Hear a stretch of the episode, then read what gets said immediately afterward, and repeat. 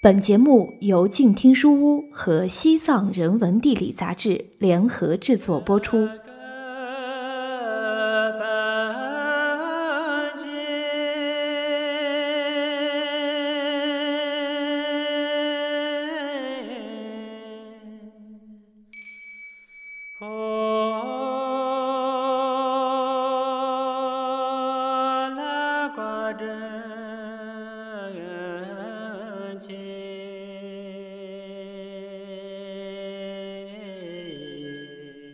各位朋友，欢迎收听静听书屋，我是主播夏言。今天想要给你分享的是由艾娃·盖拉赫所写的《老外眼中的西藏：遇见一座圣山》，翻译牛文怡，希望你会喜欢。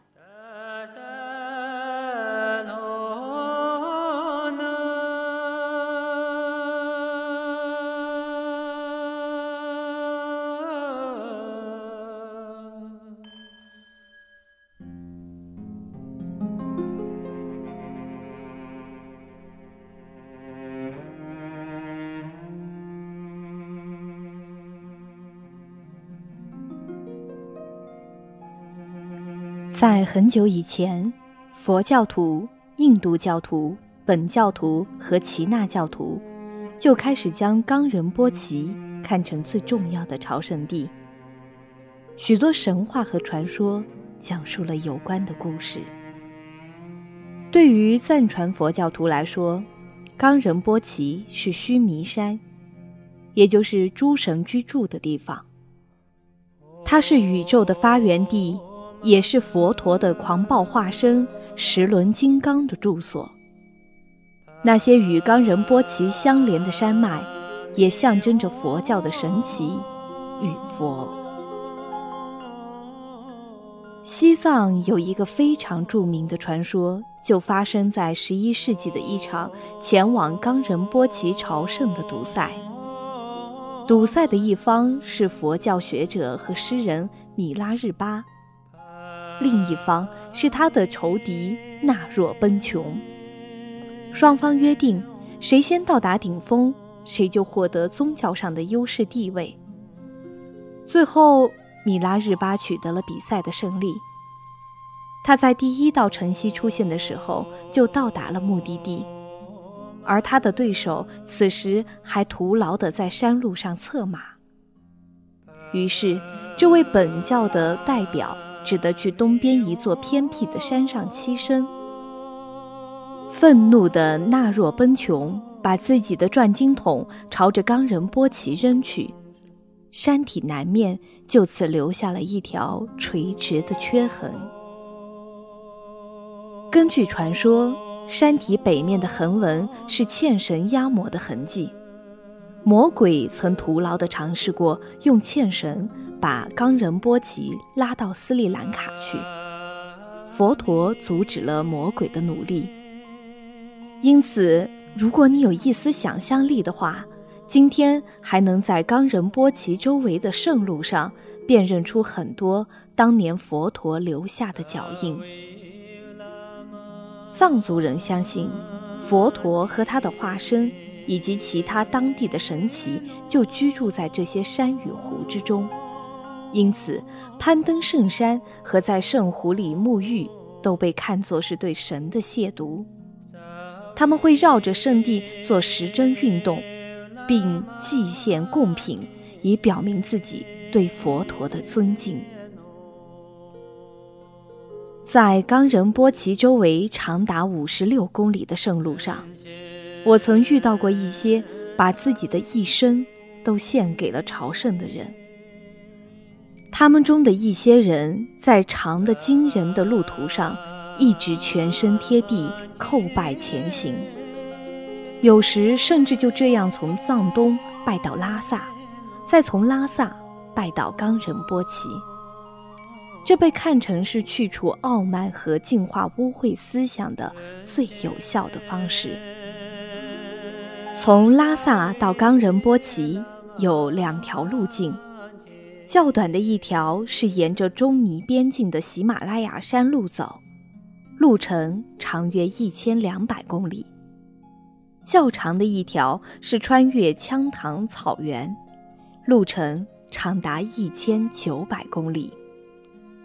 此外，从古老的丝绸之路枢纽喀什开始，有一条一千六百公里长的路绵延直到冈仁波齐，中间还穿越了人烟稀少的阿克塞钦平原。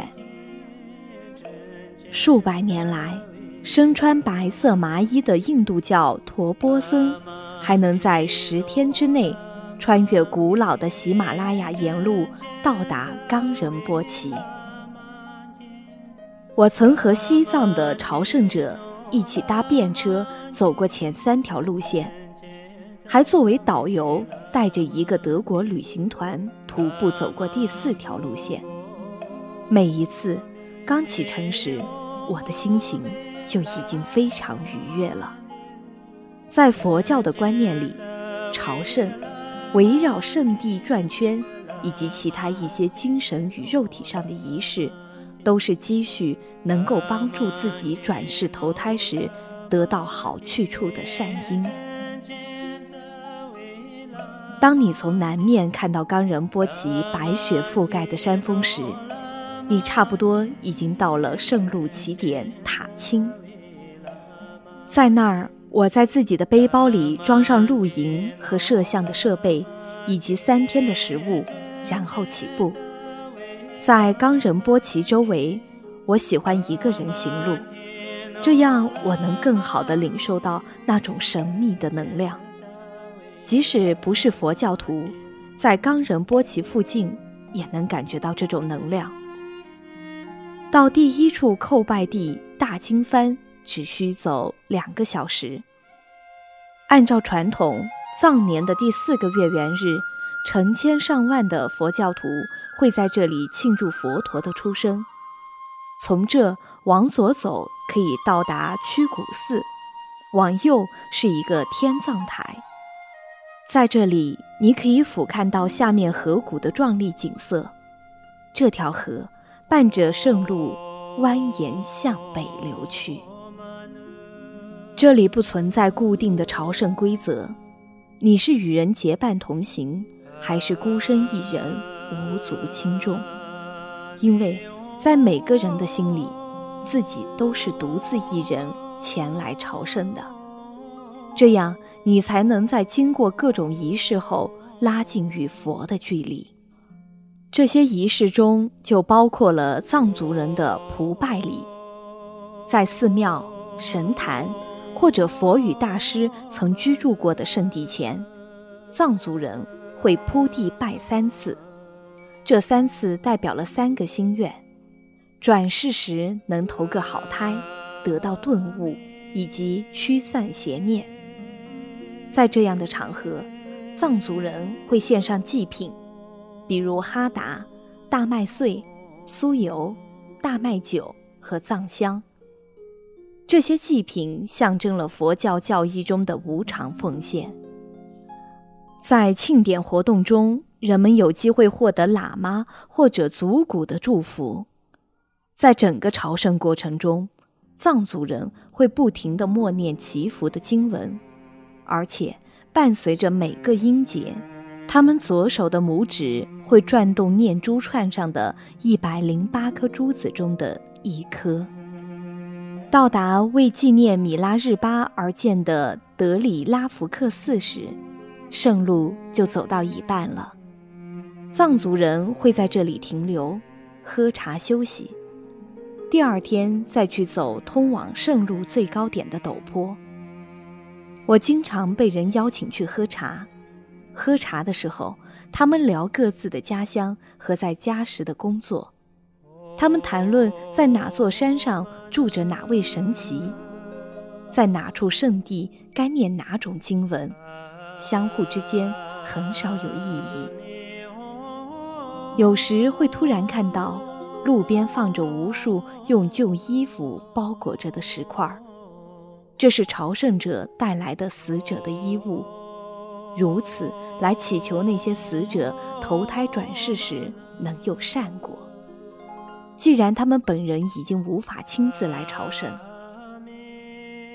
穿越过女保护神卓玛的住处，海拔五千六百米高处的卓玛拉山口，就表示你已经从一个世界来到了另一个。你能感受到朝圣者历尽千辛万苦追求的那种精神力量，在这里达到了顶峰。数千面印着经文的彩旗在高处迎风招展。把祷文传向四方。山口悬崖左边的山峰上，诡异地立着有一块锤状的山石，在这块因缘符下，朝圣者所有的善因和恶因都会被抵消。山峰的下面平躺着绿色的湖，湖面通常覆盖着冰雪，此湖象征着灵魂的净化。我在路上遇到过最年轻的朝圣者，是一个出生才三个月的男婴，他的妈妈把他背在自己的背上，虽然形容疲惫，但又一脸欣喜。藏族人相信，人应该尽可能早的积蓄善因，同时只要还能站立，就不要停。所以。当你在路上遇到风烛残年的老年朝圣者时，不用感到惊讶，他们以无比的耐心，一步步地往前走，用只有自己才能听到的嗓音吟唱欢快的曲子。在西藏有一种说法，当你围绕冈仁波齐走过一百零八遍后，那你肯定会悟到了。为此。很多藏族人天还没亮就启程，赶在半夜前回来，在几个小时之后又再度启程。每次我离开冈仁波齐的时候，我都确信我还会再次回来。在这里，自然的放射和朝圣者的虔诚令人难忘。当然，还有一种与此相联系的辽阔的境界。我虽然不是佛教徒，但我仍然能在这里找到一种内心的宁静与力量。每当我在日常生活中被世俗的问题困扰，我会闭上眼睛，把自己的灵魂带入到这片宁静之中，把自己带到过去与未来一切事故的彼岸。我在冈仁波齐碰到的那些人告诉过我。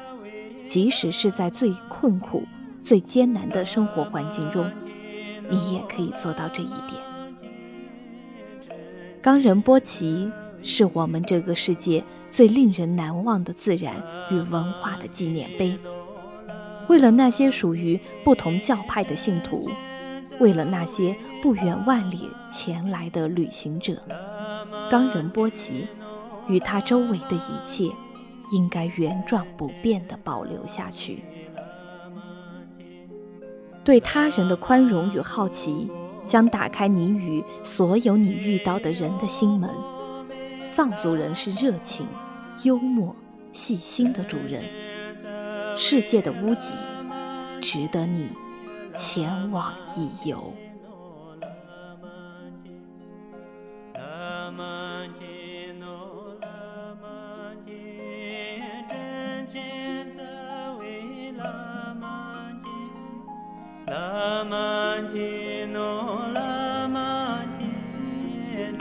chen